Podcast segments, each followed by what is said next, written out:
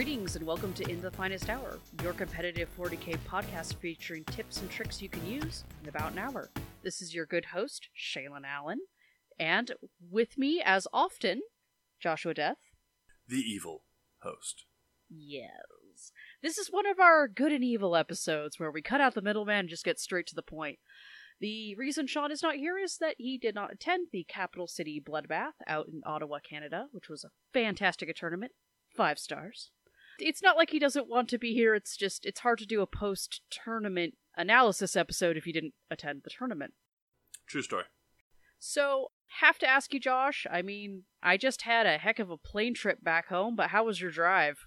Honestly, the drive wasn't actually as bad as I anticipated. Uh, I only got slightly molested at the border. Uh, it was just under an hour this time instead of two hours, so that was a plus. Woohoo! Right? And it was actually a rather reasonable drive back. Uh, I think I got to chew through two movies and a couple episodes of a TV show I'd been watching. So yeah, it was pretty great. Nice, nice. I watched Avengers Endgame on the flight home. Oh, such a good movie. Well, it, it's great. I went from Ottawa to Calgary, and then from Calgary to Portland, which was just a little hop. And on the Calgary end of the flight, I was on a plane that had the where you could pick your movie. So I just picked Endgame and enjoyed myself because it was a four-hour flight and it's a three-hour movie. Heyo! Score. Honestly, yeah, it was actually a fairly reasonable trip. You know, sometimes it can be pretty monotonous and grueling, but this one was pretty solid. The drive through New upstate New York is actually a pretty nice drive, and the weather was pretty solid, so it was a really enjoyable drive. Nice, nice. For me personally, it was less turbulence going back than it was flying out. I got stopped at customs. This was the big drama because they had not figured out what was in my army case. So they had to take it all apart, and they took selfies with the grotto, which was fantastic. but I can't take my cell phone out of customs, so I don't have pictures of the customs agents taking pictures with my Dread Knights. That's awesome. But it still happened. Freaking nerds. Other than that, it was a completely uneventful trip. Made all my flights, got in okay, got on the tour bus home okay, managed to stay up till a good hour and get myself back on Pacific time. Gravy. Perhaps the lamest thing is I caught something when I was out there. Oh, you got the crud, didn't you? You got the con crud? I got something, uh, and it could have been my dad brought it in from Singapore. I don't know which. Oof.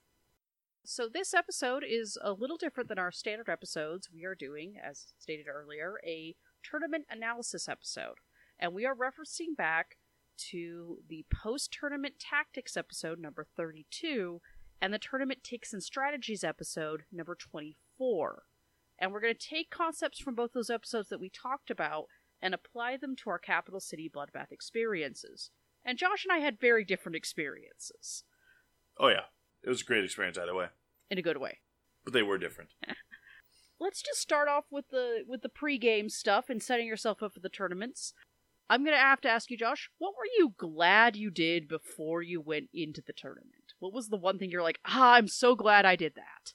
Two actually, and one of them was literally like scrambling the night before I left, but kind of went a little extra effort on this one, and I actually created like custom magic cards for all of my stratagems, my relics, my warlord traits, and all my psychic powers.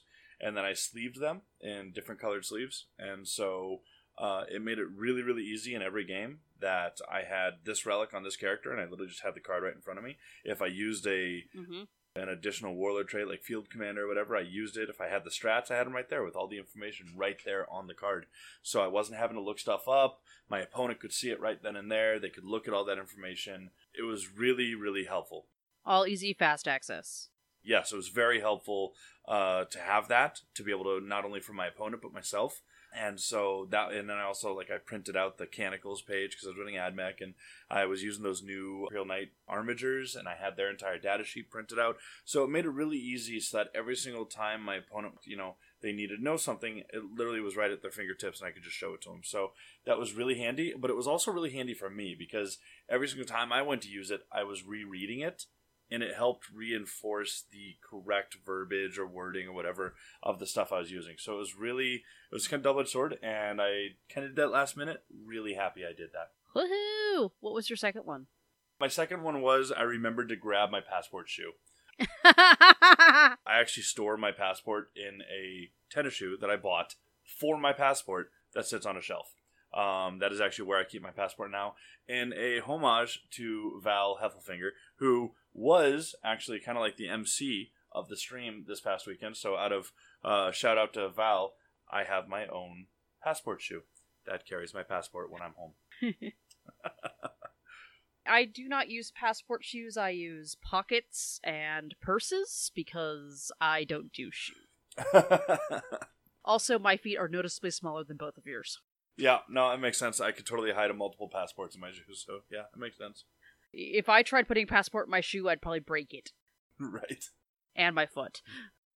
The thing I was really glad I did was double checking my medicine permissions because I take a lot of allergy medication and I correctly realized I was allergic to Ottawa. So having all that extra medication on me was basically the thing that kept me from being able to continue to attending the tournament. Those were the two big things for me. I, I did have a pre tournament regret. I didn't manage my water nearly as well as I should have, and that was partly because the water there was really scratchy. Yeah, I, I remember you mentioned that it wasn't feeling the greatest towards the end there. That makes, yeah.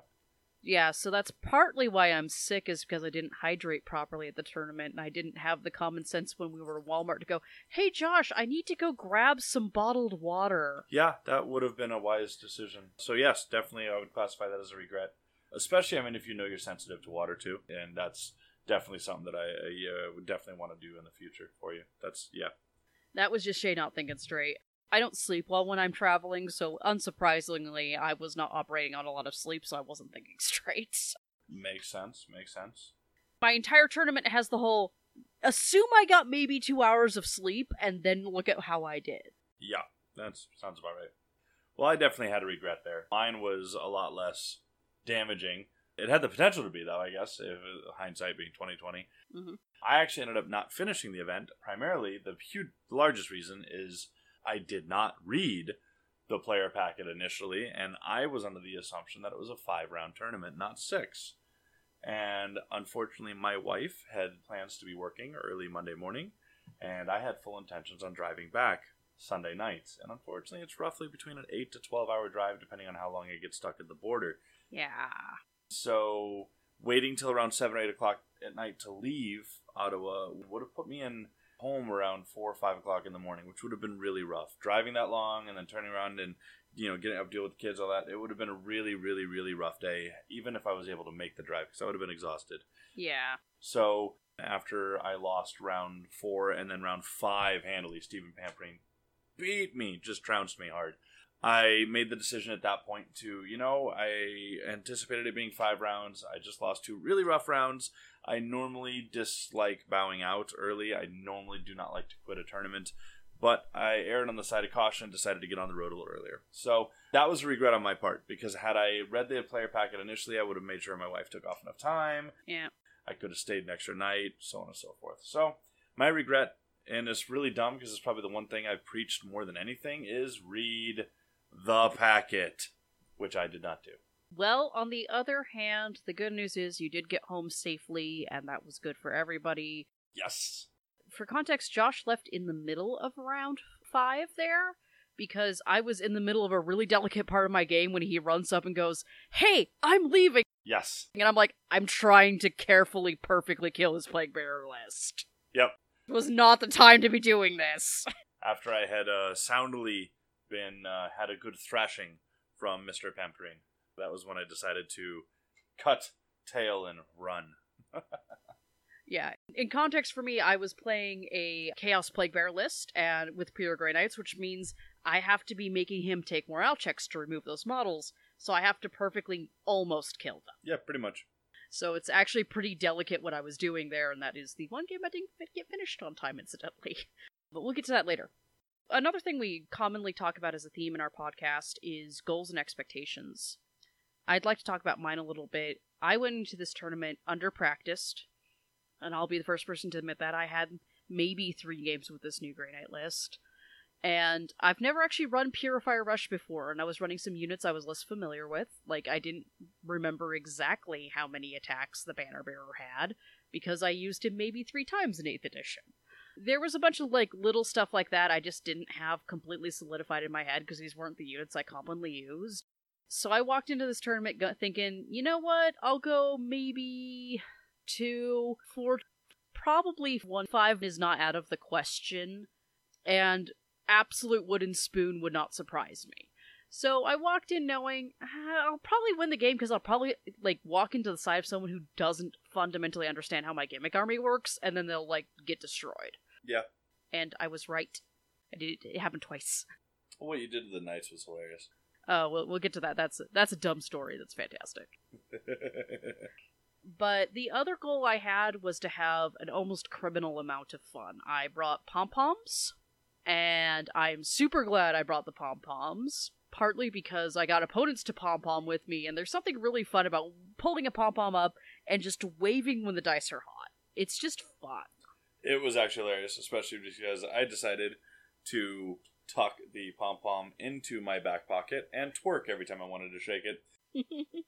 And yes, you have not seen anything until you've seen a 300 pound man twerking in the middle of a t- uh, tournament with pom poms hanging off my ass. It was amazing.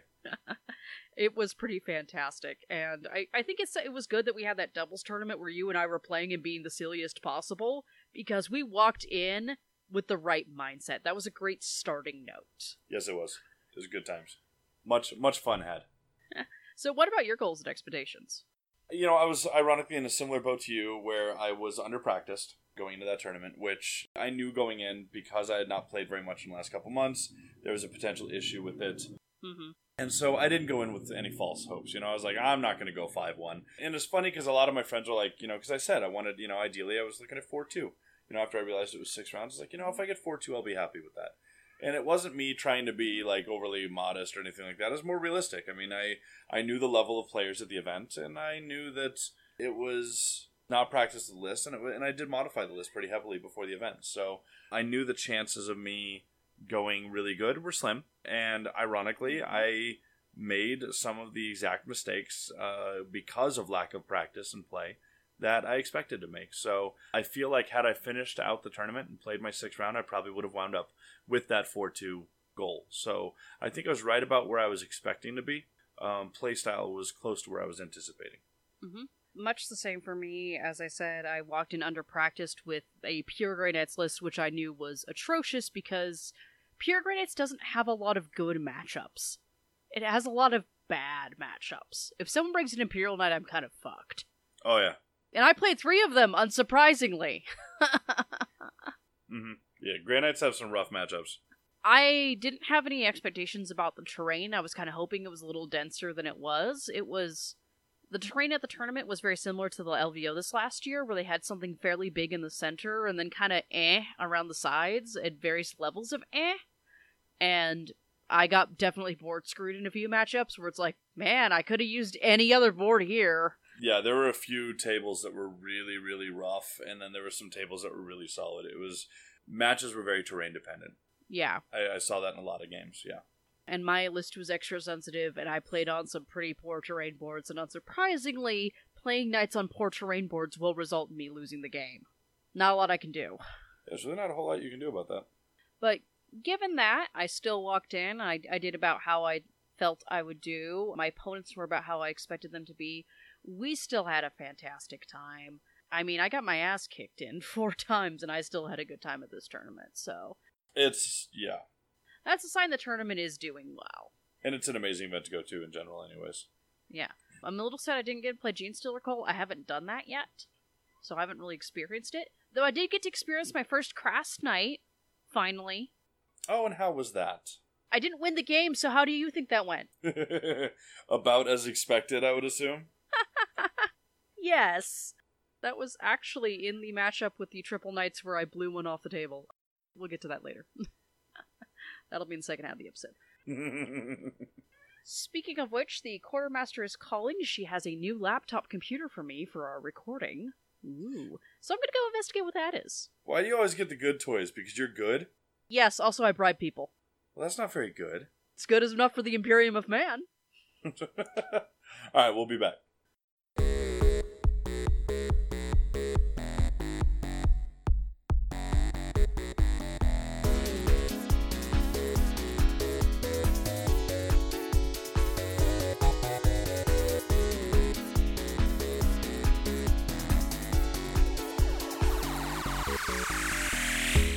And we are back, and the laptop is amazingly red. Shiny. I know, I'm so excited. All right. So, in this particular half of the episode, we are going to be talking about our takeaways and a little bit about the games more specifically, as opposed to kind of the general set of things. And then we're going to jump into some listener questions to kind of round up last a little bit. First thing is, I discovered something really, really cool this tournament because all but one of my games finished at the end of turn six completely. Didn't get tabled, which is pretty good for me because I've actually had trouble with that in the past. That is awesome. And in so doing, I learned something about the ITC missions I had not realized before. And that is that if you complete the game to the end, you should be getting about 20 points in your loss. And the reason for that is you should be holding or killing all six turns, that's 12 points, and you should be getting your secondaries, that's another 12 points. And realistically, you're going to miss one of those at some point because something will happen because you're not winning the game. So there's a total of four points there in fudge, and that should just kind of be the standard loss for a solid player, is 24 points.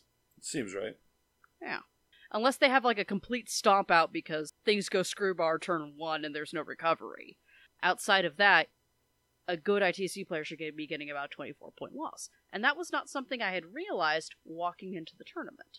That is interesting, yeah. You know, and, and it's, I guess, that much more of an incentive to remind people finish your games. Yeah. Where even if you lose, you're still walking away with solid points. My previous impression had been 16 points was a fairly high end loss, and the answer is mm, no, 20 something is actually kind of the high tier loss, is what I would call that. That's if you're getting lo- if your losses are at least 20 points, you're doing quite well for yourself. Yeah. Honestly, a 20 point loss is a good loss. My losses were, for context, I had 116. This was the game I didn't finish. And then my other losses were 18, 20, 20, and 22. Those are actually really good losses, honestly. Against Knights with Grey Knights. yeah, that was solid. Very respectable. Yeah. So that and that's also a sign I'm playing the mission better, and this will tie into a listener question later on, but that's what playing the mission means. It, it means that if you play the mission properly, you should be scraping about 24 points out of any game, no matter what. Yeah. Did you have any particularly big takeaways that like hit you up the side of your head and you're kind of like, whoa? Yeah, I actually had a couple. So, I'd have to say one of my biggest was I had a whole new appreciation for orcs after my game with uh, Stephen Pamprine. Mm.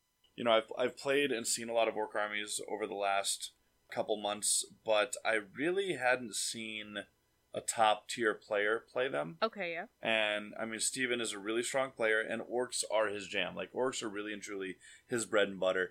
And I got to see orcs really played well. And it was really awesome to watch that happen. I mean, downside was I was on the receiving end of it, and I was making a lot of mistakes, but that was really awesome to watch. It was really good. So that one was huge. Uh, loved that takeaway. It actually gave me some really huge insight into orcs. And then the, the other one for me was watching how match uh, eighth edition in general how dependent matches are on going first and the terrain layout of a table is huge like it is so huge Mm-hmm. you can literally win a game by just getting a one table over another and you can lose a game by not going first or second and not going first or second losing a game that's kind of been around for a few editions that's kind of been a a, a trend but Mm-hmm. it, it really does feel in this edition that those two factors are monster factors now and that was a that was a huge thing for me to see how much it mattered so that was kind of a, a, a huge eye-opener for me walking away from this event Yeah. Also, for me personally, there was the whole fact I did gauge my goals and my ability correctly. And at the same time, I'm sitting there, I'm like, hey, I've actually leveled up because these are matches I'm walking in expecting to lose, and I'm walking away with 20 points. That's pretty good for myself.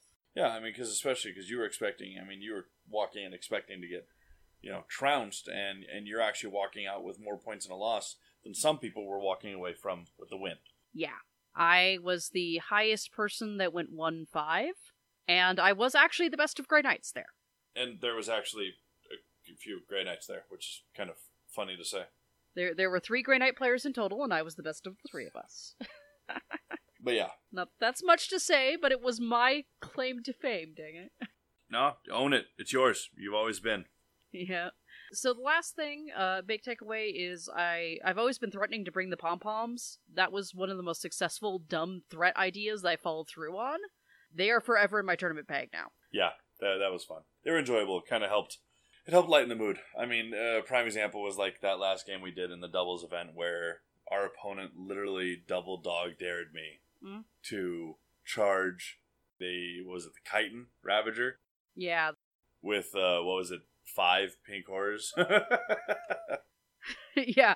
The fact that they didn't die was pretty good. right they charged they didn't die in overwatch and they even didn't die from the combat phase like yeah they were pink horrors of awesome I also think the best part of that game was the Vortex of Doom doing entirely more damage than it should have for a stupid gambit like lol. Had 26 wounds out of a vortex of doom most successful vortex i've ever seen it was amazing The second best I'd seen was killing all three of Sean's uh, Coldstar commanders in one go. that would be upsetting if i was a tau player He doesn't like talking about that one. Who'd have thought? Uh, but yeah, no, it was a great event. Had a lot of fun with the like the pom poms. Really just kind of lightened the mood. Um, it was just a really really awesome time. I had a lot of fun and some pretty huge takeaways actually. I mean, especially since I was you know wanting to lean more towards Marines still, and I feel like Mhm. it gave me a nice solid baseline to build off of going into the new codex. So uh, that was also a really big takeaway for me too, getting to really see the Marines in action and where their strengths and weaknesses were before I came into the new codex. So that was good. Yeah, for context, the new codex didn't change their stat line all that much, so that is actually a very relevant baseline for him to have. Exactly, exactly. That was kind of that was mainly my thought. Is you know this is the way they're playing now with some minor tweaks on how like the stratagems and chapter tactics and abilities will work, but the the baseline of the army itself is still there. So how does it adapt, adjust, get better, worse, so on and so forth. So it was that was really valuable to me to be able to have before the new codex dropped. Yeah. Let's do kind of we're, we're gonna do this a little quick and dirty because we're not gonna stretch this out. Is we're gonna do kind of the best game and why, and the worst game and why. Kind of the good and the ugly of our day one and day twos. Okay. Would you like to start, or do you want me to start? Oh, go ahead. I'd love to. I'd love to hear it. Okay. So my best game day one, I actually was not one of the games I won. Uh, the game I won was. We'll get to that. I, I'm not. I'm not going to talk about that one terribly much, other than the Tau player outran his screens, which is a mistake against the Smite army. Yeah, it's no bueno. I won that game 35 to like 10 or something. Ouch. Brutal. The best game I had that day was against a list that was three Imperial Knights, three fancy Forge World Dreadnoughts, and a Watchmaster. Because they were all Death Watch Dreadnoughts. So this list is really unbalanced. It does exactly what you think it does. It featured the Crast Knight with the Gatling cannon and all the shooty, mixed shooty stuff. It featured uh, a Knight Archon, one of the Forge World ones that's tall and skinny with the sword and the little shooter gun. And then it featured one more knight that had like a cannon and a sword, and I don't remember if it's a paladin or whatever because I can't tell the names apart, but it's a melee shooting knight. And then he had a couple different dreadnoughts of various types. He had a heavy bolter dreadnought, a quad las dreadnought, and then a quad autocannon dread Damn. and a smash punchy watch captain. That was basically the whole list. And these were the fancy Forge World Leviathan ones, so they were hitting on two ups and stuff. Ooh, those are brutal. Yeah. So this is one of the games where the opponent did not realize what my army did and left his Archon Knight standing right next to all my smites. It was removed from play after 7d6 mortal wounds went into it. it would then explode, and I pulled all of the guys that had pulled themselves into line of sight out of line of sight from the explosion. That's brutal. so he didn't get to shoot me for all his trouble. that game was really interesting because I felt like I had a better than usual chance of doing it because he had no way to hide from my psychic abilities. They were just going to go into the side of him. He was no defense. So that game was all about sacrificing and tempo control because if I could control the tempo in that game, I could make the engagements happen on my terms which meant that I could be smiting into the knights on my terms, because if I leave my guys exposed, they're dead. He had way too much firepower for them to withstand. That whole game was this cat and mouse thing, and I was actually got to use rhinos to move block. It was pretty fantastic. I got to really show off some of my great skills there. I still lost the game, and part of that was like I forgot one of my psychic phases towards the end, which was stupid. Nice. because I still had some hit in me, and I could have dropped a knight that was otherwise problematic and just left myself with a dreadnought. I got all but one of his knights dead, and his last knight was on like a wound, a single wound. I needed to do a Grey Knight Smite to get rid of it. Been there. So I I could have pulled that out. As I said, I forgot a psychic phase, which I just left that was because I'm trying to play the level where I don't do takebacks anymore. So I didn't. But still a fantastic game, and it still has the story of my opponent just not knowing how my army worked and making a very, very, very poor decision unknowingly. I could see that. Yeah. Well, it's pretty hard to open the game with uh your knight's gone, and she lost a total of six gray knights for your trouble. It's a good trade. Sounds like a good trade. yeah, It was a very good trade. But my very worst game was the game against the Castellan list with the guard and the Blood Angels detachment. that sounds familiar. I did not have a means of stopping that list from doing what it was going to do to me. I was playing on an open terrain table, and it was like Castellan picks up rhinos, rhinos don't get to get close enough, guard pick up Grey Knights, Mephiston like blocks my deep strike. It was pretty bad. That sounds it. I was like, maybe I could have done some traps and stuff, and my opponent was bad about pulling things out of combat when he needed to, so I actually got to do some shenanigans there, but for the most part, that game went as completely expected, and I just kind of sat there and went, great, that was fun. Makes sense. Makes sense. Also, it's a very. I mean, it's a list like you. You haven't seen that list, you know, a hundred times. Yeah. I was like, oh, do I have terrain on this table? Nope. Yeah. Great. Uh, I hope I go first. Yeah. Didn't go first. Oh, okay. Well, that sucked. Okay. Uh huh. Yep, yep. Uh huh. When it rains, it pours, I guess. that was that entire game. Right. Well, my end, I'd have to say day one, my worst game was ironically the one I won. I won early on. Well, I, I won all three of my first day games, but uh, it was actually my very first game, and it was. I want to say my worst game more in my performance was the worst. Uh, luck pulled me through that game, not Mm. my skill. I made a couple really big play mistakes early on that very well could have and should have cost me. I got lucky on my first turn. I was playing against the four repulsor list, Ah, yeah. and I got very, very lucky on that first turn and was able to kill three of the four repulsors on the first turn. Oh. And it was, it was luck. Uh, like I was doing exactly the amount of damage needed to kill it, rather than any extra or just let you know just under where you have to waste another unit to shoot at it to finish it. Like it was just, I was really lucky in that regard. So Mm-hmm. luck pulled me through, but play wise of the first day, it was my worst game because I made a lot of very bad mistakes. That had luck not been there would have cost me the game. So, Could you go into those mistakes just a little bit? Is there. oh yeah, so like prime example, right out the gate, I forgot to use prepared position stratagem.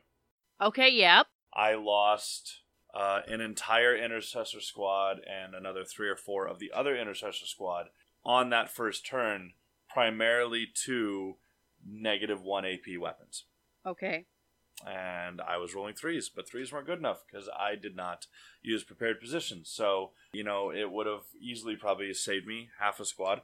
So that was huge. Yep. As well as two of my characters were out of position on the deployment and had my first turn not gone as well as it did, that he would have made me regret that first turn's movement, which was bad. He very well could have taken advantage of that had Mm-hmm. three repulsors not died that turn. So that was another mistake. Another one was overextending. You know, you always tell people not to overextend. And when I once I killed three repulsors in that first turn, I got aggressive and I wanted to push to kind of do the killing blow. And I mean, obviously Bobby G was still on the table, and he is never ever to be underestimated. And I did, and it very well could have cost me. I mean, was it going to cost me the game at that point? I don't think so but it definitely could have cost me some significant points.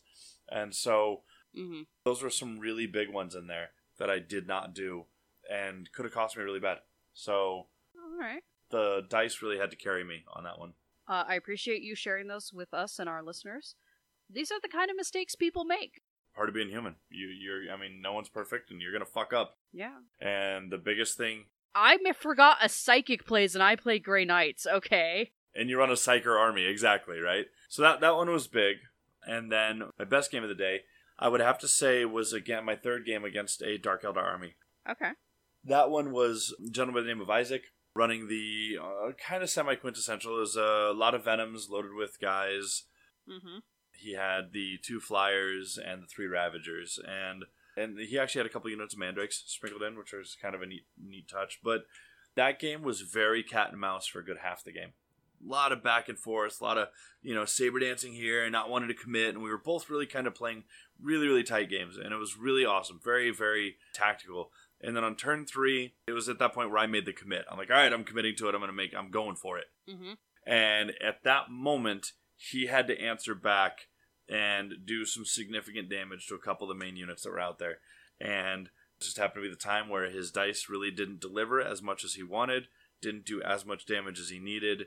And on that following turn, I was able to kill the rest the rest of the flyers and the ravagers, which was pretty much eighty percent of his shooting. Mm-hmm. And at that point, all he had left was a couple venoms, a couple characters, and some infantry. And I still had all three knights. It was it was just cleanup at that point. But up until that point in the game, it was very, very, very back and forth. Could go either way. And he played it all the way through. Played it all the way to turn six. And you know, it's not like he gave up when it happened, but we both kind of saw the writing on the wall and was like, well, crap, this is gonna be rough for you. So, but he was a great player, great sport. I mean, as it's Canada. I mean, they're like ninety percent of them are amazing, anyways Mm-hmm. but that would probably be my best game just because it was definitely the most hard fought and very rewarding in the in the the counterplay and play that was going on on the table. So that was awesome. So my best day two game was against the Plague Bearer Lit, and and the reason why I'm calling it my best game is it's the one where I did some of the really coolest tactical stuff I'd done all tournament, and I have the most improvement to get out of it. The problem for the Plague bear, Bearer list is it does not like getting smitten into and then shot at and then charged. It really hates that, and Grey Knights rock that shit. Hmm. Smitten. Smitten. Yes. As we alluded to with Josh walking over telling me he was leaving, I was in the middle of like, this is no, no, I am doing something really hard right now because I can't afford to kill these plague bearers outright. He still has 2 CP left. Right. And managing when things died was something I used that game and I used very strongly, but on the same time, I wasn't with the tempo fast enough, so I didn't quite get the game done to the end, and I didn't get things killed quickly enough. So there were some things I could have definitely done differently there and improved. I realized I should have just started everything on the board. I didn't need to deep strike that game. I should have been a little more careful protecting Crowe because he was my kind of protectable gate of infinity, and that became very important turns four and five Oh yeah. because I didn't have gate left, and that was important that I didn't have it there. Gate is so valuable late game. So valuable late game. Yeah, so I should have been care- more careful with Crowe, but that game was really satisfactory in the fact that my p- opponent had to be really, really careful about everything he did because I could hit him back and make him pay for anything he did wrong. And did. It was a great game in that regard because it's like, I have to be super on top of it, and he has to be super on top of it, or one of us is going to cave in. It was super fantastic. My worst game that day was, again, it, it was a knight plus a bunch of hellhounds list Oof. and uh, on a fairly bare table again. Oh dear. And it was bad for the same reason the first day's game was bad. It was, uh, and this was funny because my opponent's like, "Oh God, what am I gonna do about our smites?" And the answer is, "My smites get out and they have zero staying power, and you win the game." That is what happened. Sounds about right. Yep. So uh, it was like, ah, shit. I could have done better hugging in that game. I should have probably gone for some shitty assault charge hugging and maybe like use the rhinos themselves to tank the Overwatch against the Hellhounds because they're actually pretty good at that. But I didn't set myself up to do that well, and thus I kind of just host myself for no apparent reason. Brutal. I did watch a Dreadmaster kill a knight though. That was pretty fun. Turns out knights don't like getting hit with demon hammers. Who knew? Who knew? But how about you? Well, I'd have to say best game of the day. I mean, obviously, I only played two games that day. I didn't actually get my third in, so a little bit more of a limited pool for me. But best game of the day would definitely be my first game against Eric Marco. First off, uh, I got to preface this: Eric and I have faced off about four times over the last uh, year or two, and it was irony because the last two times he and I have fought, I had amazing, amazing, amazing dice, and he was just rolling ice blocks. I mean, he was just could not roll. I mean, it was it was way, way, way below average. I mean, like horrendously below average. And that was the last two times we played. And you know, we both stepped up to the table this time, and I was like, "All right, buddy, you're due. This this one's you. Uh huh. All right, you're gonna roll good. I'm gonna roll bad." And he looks at me, he's like, "No, that's exactly why I'm not gonna roll good because you always roll good and I roll bad." So we both had opposite views of what the dice were gonna do that game. I I, I was right. Woohoo! I was right, which also means I lost horribly. Uh, so I want I want to caveat that. So you know, and you guys have heard me say this before. You never say you lost a dice because I didn't lose the dice. The dice didn't help the situation, but I lost because I made mistakes, and that is exactly what I did. This is also this was one of those tables where you know there was one large piece of train in the middle which had to get offset to the side because of the objectives, and other than that, there was really no other terrain on the table. It was pretty wide open, and I was fighting a triple knight list, like triple knight crusaders, and so uh, that was brutal, uh, especially when he went first. So I was like, ouch. It started off kind of rough, but I made a couple huge, huge, huge mistakes early game. One of the biggest ones was I deployed all my Marines on the flank rather than in the middle with the Knights. Mm. And so he was able to focus on the Knights and then after the Knights come after the Marines. And in essence, he was able to fight my army a piece at a time rather than having to fight all of it. So that was rough. And then, of course, I'm sure you guys have heard Sean and I say multiple times where never leave yourself in a position where the dice can screw you, because if you do, they will. And ironically, this game happened to have one of the one of those incidents, one of those moments that happen that you just don't believe happen, and it was like massively tilting. And it was somewhere around turn three. I was already on the ropes. It was a rough, you know, I, was, I already lost all the vehicles.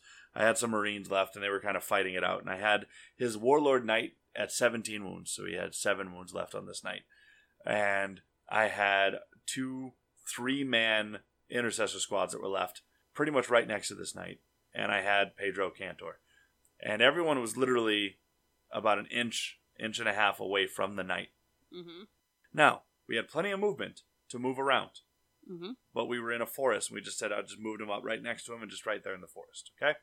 So then I go to declare a charge with Pedro against the knight. He's probably the best one to handle the overwatch, which he was. He only took two wounds. He was down to four. He was good. Ready to go. Yeah. Roll my charge. Snake eyes. Which I'm only an inch away from him, so 99% of the time wouldn't be an issue. Except, But you're in a forest, so minus two. exactly. And did I need to be in that forest? No, I had plenty of movement. I could have been outside that forest. But I made an assumption. I didn't play it fully, and Pedro failed the charge. So then at that point, I was committed. I had to charge with the other two units. I didn't have a choice. So the both three man units charge the knight. Both get blown away in Overwatch. So all that's now left is Pedro Kantor standing there staring at a knight. That didn't end well for Pedro.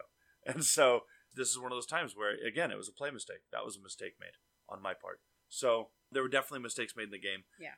Mistakes that I were very valuable for me though, because I was able to walk away from the game and learn some valuable information from those mistakes. So that was huge. But play wise, it was my best game because I really I not only learned a lot of the game, but I learned a lot from both my opponent. Eric's a great guy, and he and I've played multiple times. We love our games. And so he and I were actually able to sit afterwards, even kind of talk, chatted, got some feedback, you know. Um, because as some may or may not believe, even at the top level play with top tables, it is still insanely valuable for me as a player to sit down with my opponents and talk with them about, you know, concepts, ideas they had with how I they thought I played the game or didn't play the game, ideas they may have that they would have done differently. Just because one player's top and one's not does not mean their opinion is not valuable. So in the game with the Hellhounds player, I recommended to him to like drop a Hellhound to take some Sentinels because he had six Hellhounds. That's saturated. Yeah, he's hit and diminish return with those, yeah. So I said, get two Sentinels and, and some more screen bodies. And the reason for that is Sentinels can go sit back and be engineer units. Not because you want to send the scouts forward, but because you want to hold them back and have them hold objectives all game. They are good engineers, aren't they?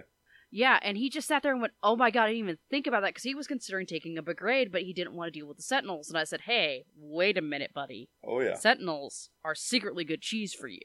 They're just not combat units. Yeah, and he just didn't even think about it that way and went, "Oh my god, there's good feedback he got from someone who he kicked his teeth in." Just saying. Yeah, there's always good response there. And then, of course, there's my worst game of the day, which was my game against Stephen Pamperine. Now, ironically, again, has nothing to do with the play from my opponent. Stephen plays a great game. I actually learned quite a bit about orcs from him, as I previously mentioned. But play wise, on my part, Mm-hmm. stupid, stupid. Oh Jesus, mistakes left and right. I mean, um, you know, and I, and I want to caveat they there weren't they weren't rules mistakes. They were play mistakes. Mistakes make the play in the game. Pilot error. Yes, I chose the wrong assassin. First off, I chose the Calidus of the Vindicare because I anticipated because he had Grots right, and he had his shock attack gun, and he's just going to Grot shield the shock attack gun, so Vindicare's not going to be able to kill him anyways. Mm-hmm. But he also had flash gits, Mm-hmm. which are like the bane of, of uh, Primaris. And so I was going to shoot the flash gits turn one with all my guns if I had the opportunity. Yep. But he was just going to grot shield the, the flash gits, which is exactly what he did. He grot shielded the flash gits. Ironically, he grot shielded the flash gits with grots that I couldn't even see, Yep. but they were still closer. So he denied me the ability to even kill the grots first, which was brutally good. But then on top of that, had I taken the Vindicare, I could have actually shot one or the other. Because if he grot shields for the flash gits, then I can snipe the character. If he grot shields for the character, then I get to shoot the flash gits. So that was a major, major mistake on my part. Um, I also mismoved and had a unit straddling a wall, which ended up denying them the ability to get fully into the combat. Mm-hmm. And then I also uh, made a couple more mistakes with moving. I mismoved a knight and allowed it to get pinned in by Gretchen, um, to where and it was one of the knights with only four attacks, so it would have taken me forever to clear him out.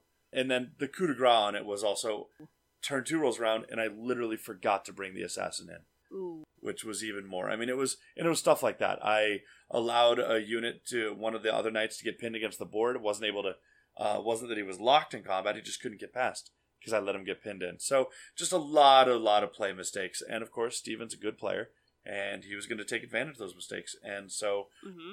that was probably my worst game, just because I played horribly. Definitely my worst game, and that's why. The games I found worst personally were ones where I had minimal interaction, and the games I found best were the games where I had a lot of interaction and ability to interact. Those are highlights. That's what keeps the game fun. Yeah, and th- that was the kind of the same for both of us. It was like games where we played really well and had a lot of interactability, and then games where we just messed up or didn't have options. Fun fact about unbalanced Grey Knight lists: some games you just lose. Right? Not because you did something wrong, but just because you lose. yeah. I will say a huge shout out to all six of my opponents. You were all fantastic gentlemen. I had a fun, fun time. Love all the you guys.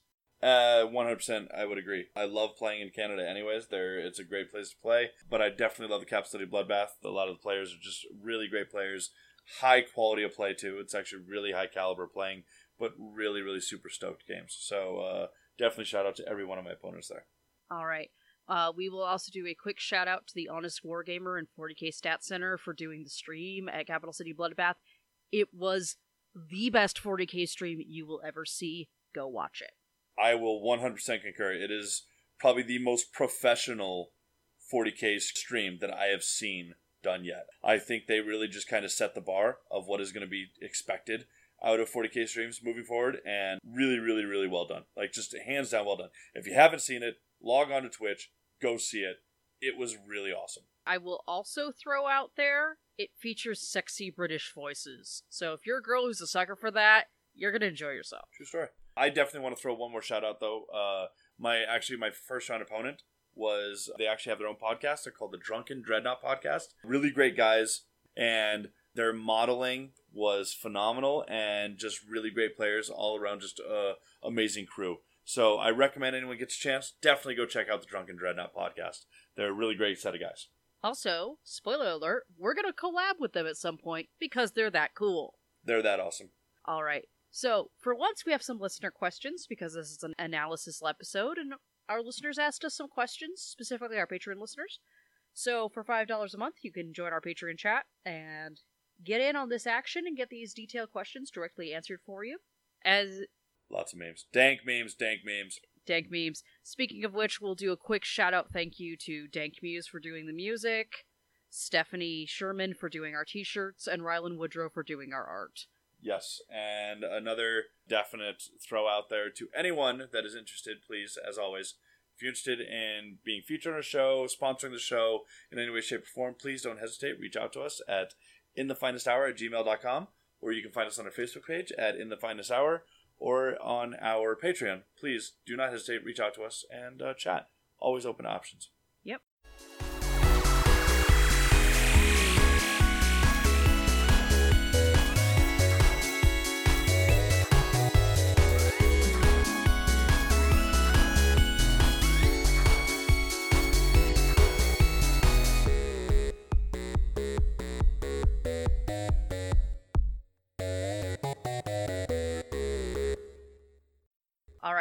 Gonna start with Danushta, I think, who said, "How do you deal with, or are you prone to, with list impatience?"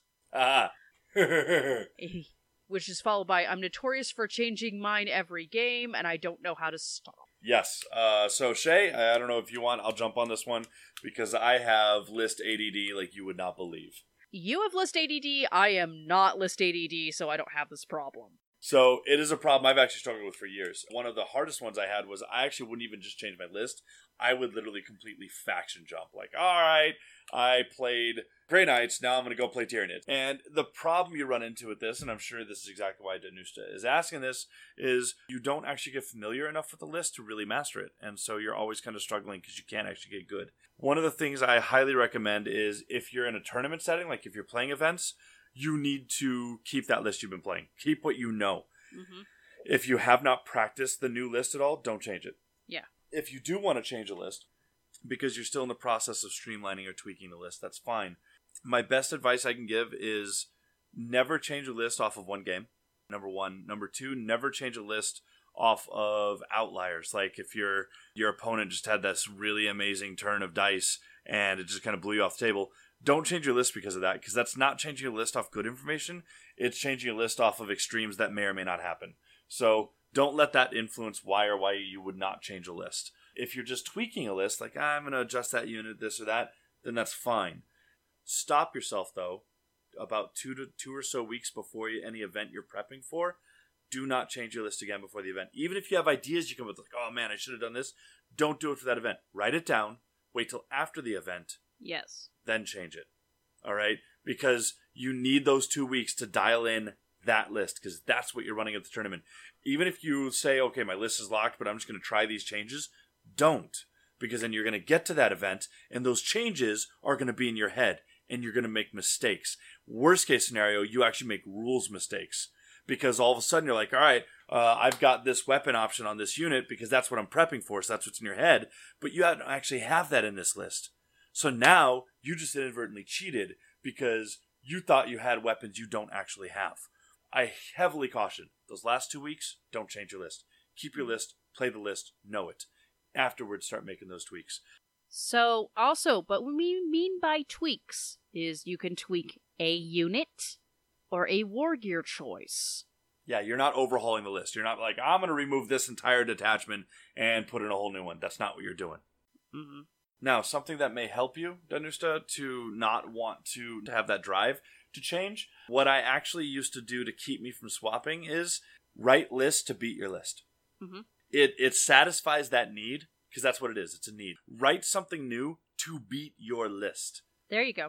It's it's a twofold win for you because one, it's going to teach you other armies and how you're going to end up facing them and how they're going to want to destroy you, and two, it may actually shine some holes in your list that you may want to tweak and change. So it's kind of a win-win for you, and nobody knows your army better than you do. Yeah. So no one's going to be able to tailor a list better than you will.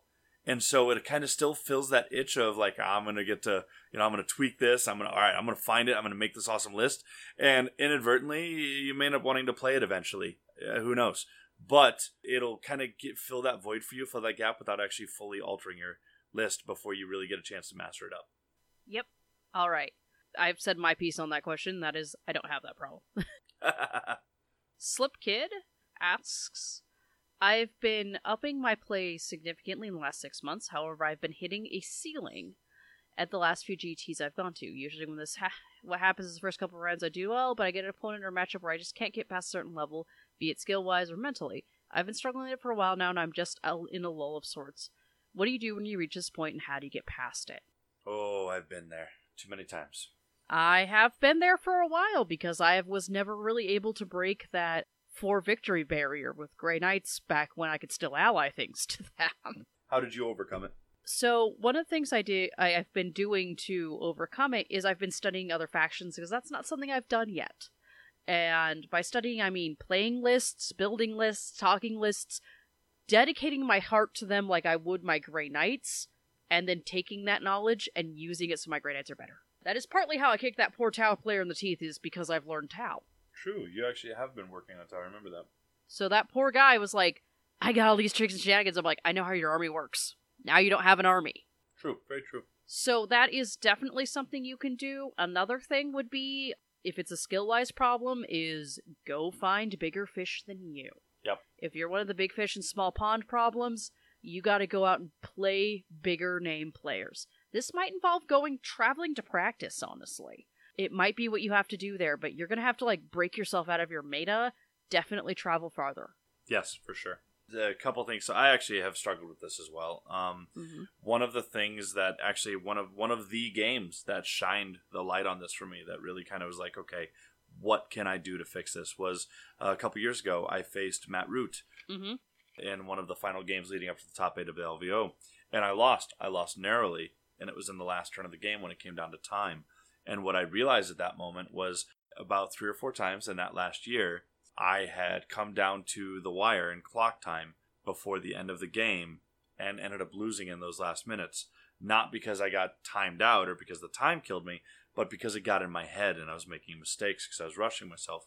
And it dawned on me that I had no experience being put under the wire like that. I had no Mm. practice being, you know, the trying to scramble in the last five minutes to do my turn. Yeah. And so what I realized I had to do was put myself in those situations. How many times do you practice a game and by turn three or four with your practice game, you're like, all right, it's decided, let's just go ahead and re-rack and do it again. But you don't actually make it to that time. You don't make it to that turn six with the clock under you. Yep. And so you don't feel that pressure and you don't know how to handle it when you do. So my recommendation here is one very, very big one. I'm sure people have heard it before, and I know I've said it before. Practice does not make perfect. Perfect practice makes perfect. Do not practice like you're good, like you're playing at home. Practice like you're playing a tournament. Use the clock. Use the rulers. Dial it in. Play tight.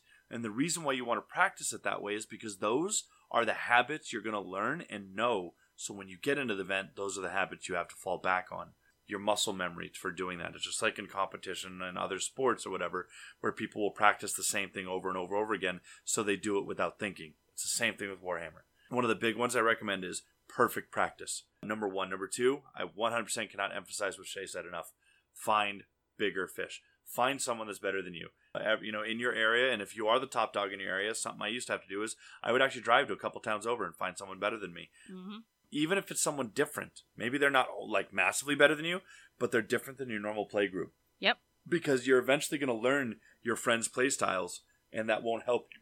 That won't help you as a player grow. a good one to do is find RTTs. Find local events that you can just go to and really kind of push your envelope, push yourself out. Last thing I recommend is taking very copious notes because Notes. awareness of problems is what Josh's first example was, and you may not be aware of them if you're not taking careful notes to figure it out. Exact. Take notes. Lots of notes. And uh, talk to your opponents afterwards if they're beating you at that level. Yes. Ask them what to do better. Again, those are all little things. A lot of those top end players are more than happy to sit down and just kind of, you know, eh, this is some of the stuff you could have done differently. Most of the guys are more than willing to. Oh yeah. Warhammer players talk. That's what we like to do. I mean, Steve Pamprine sought me out at lunch and like sat down next to me at lunch and we chatted. I didn't realize it was him until I showed him where his new gate, where his cave was that next round, Right? because I didn't know what his face looked like. So, second to last question, really quick, is Danushta again. How do I not get in my own head when playing at high stress scenarios like GTs? The answer is practice, because that's a skill too. Perfect practice makes perfect, not not just practice. The other thing I was going to add really quickly is that make yourself a physical distraction. Pom poms helped me from re- tilting myself and unbalancing myself because waving a pom pom has disrupted my entire mental routine. So, just gonna say, you may consider doing something like that, getting yourself a fidget cube or something. And and that's one of the biggest things is you know Sean and I know we mentioned in the past, especially when you get in the high stress situations, to step away, literally step away from the table, take a deep breath, get a drink of water, whatever. Step away from the situation. Allow yourself to look at it from the third party, not from the being in the moment. It'll really help clear your head and help you focus. Number one. Number two, get as many of those routines and many of the things you know about the game into muscle memory as you can. Because that gives you more headspace to think about the game. Yes. Less things you actively have to think about. It's easier to focus on what you need to think about. And when in doubt, when in doubt, I can't hammer this home enough. Danusta, please listen. When in doubt, in the middle of the game and you just don't know what to do, the mission. Fall back to the mission. It will guide you every time. Exactly. Yes, I cannot emphasize that enough. When you're at a point where you're literally like, I don't know what to do. I really don't know what to do right now. Don't just start going. I'm, I'm going to go assault that, or I'm going to charge that, or I'm going to shoot that. No. If you're at that moment, literally take a breath, stop, grab the mission. That will be your guide. It is your guide on what you need to do in that game. And at that point in your game, if you're really kind of getting a little bit lost, you're getting in your way, that mission, that mission packet is your North Star. Find it, and it will guide you. Because if anything you do at that moment in time is not leading you towards that mission, then you're wrong. Yeah. And if this turns a wash, how can you set up to make next turn not a wash? Exactly. All right. Last one is from Preston. I guess would be more about how you identify your own playstyle generally. I feel like I'm a bit subpar because I'm not sure what would work for me. Ooh, this is a good one. Like, Shay is a Grey Knight player. That is what she is. but I like to play aggressive, forward leaning assault lists. Yes, there we go. That's what I was waiting to hear. She likes to be aggressive. She likes to push. She likes to, in some way, shape, or form, put the pressure on you. All right. And I like to, and I like to play little shenanigans with my magic too, because it's like no one expects Grey Knights to do a lot of damage for magic until they do. Yep. I like having interactability in all phases. So those are things I like. My playstyle for a number of years, and this was a fairly large portion of my career, I was the, and I, I hate using the word, but it's an accurate word. I was the special snowflake. I always wanted to do something different. I wanted to make this unit good because everyone said it was bad. I wanted to be that guy. Yep. And I wrote whole armies around these complete far left wing, right wing, like out in the middle of nowhere ideas. Wrote whole armies around it and tried making them good. And that's what I wanted. That was my playstyle. My playstyle was whatever people said was bad, I was going to make good. And it's not a good. That's a horrible playstyle to try and embody. It's and invariably 90% of the time what you end up realizing is 80% of them is right because it's not good. So it took me a while to realize that that was actually my playstyle. It wasn't that I was a stand and shoot player, a rush player. That was my playstyle, and I had to change that. Uh, ironically, that my playstyle now has become what I like to call toolbox, and that is my lists aren't really they don't really do one thing amazingly well. It just kind of does. It has tools to do just about everything.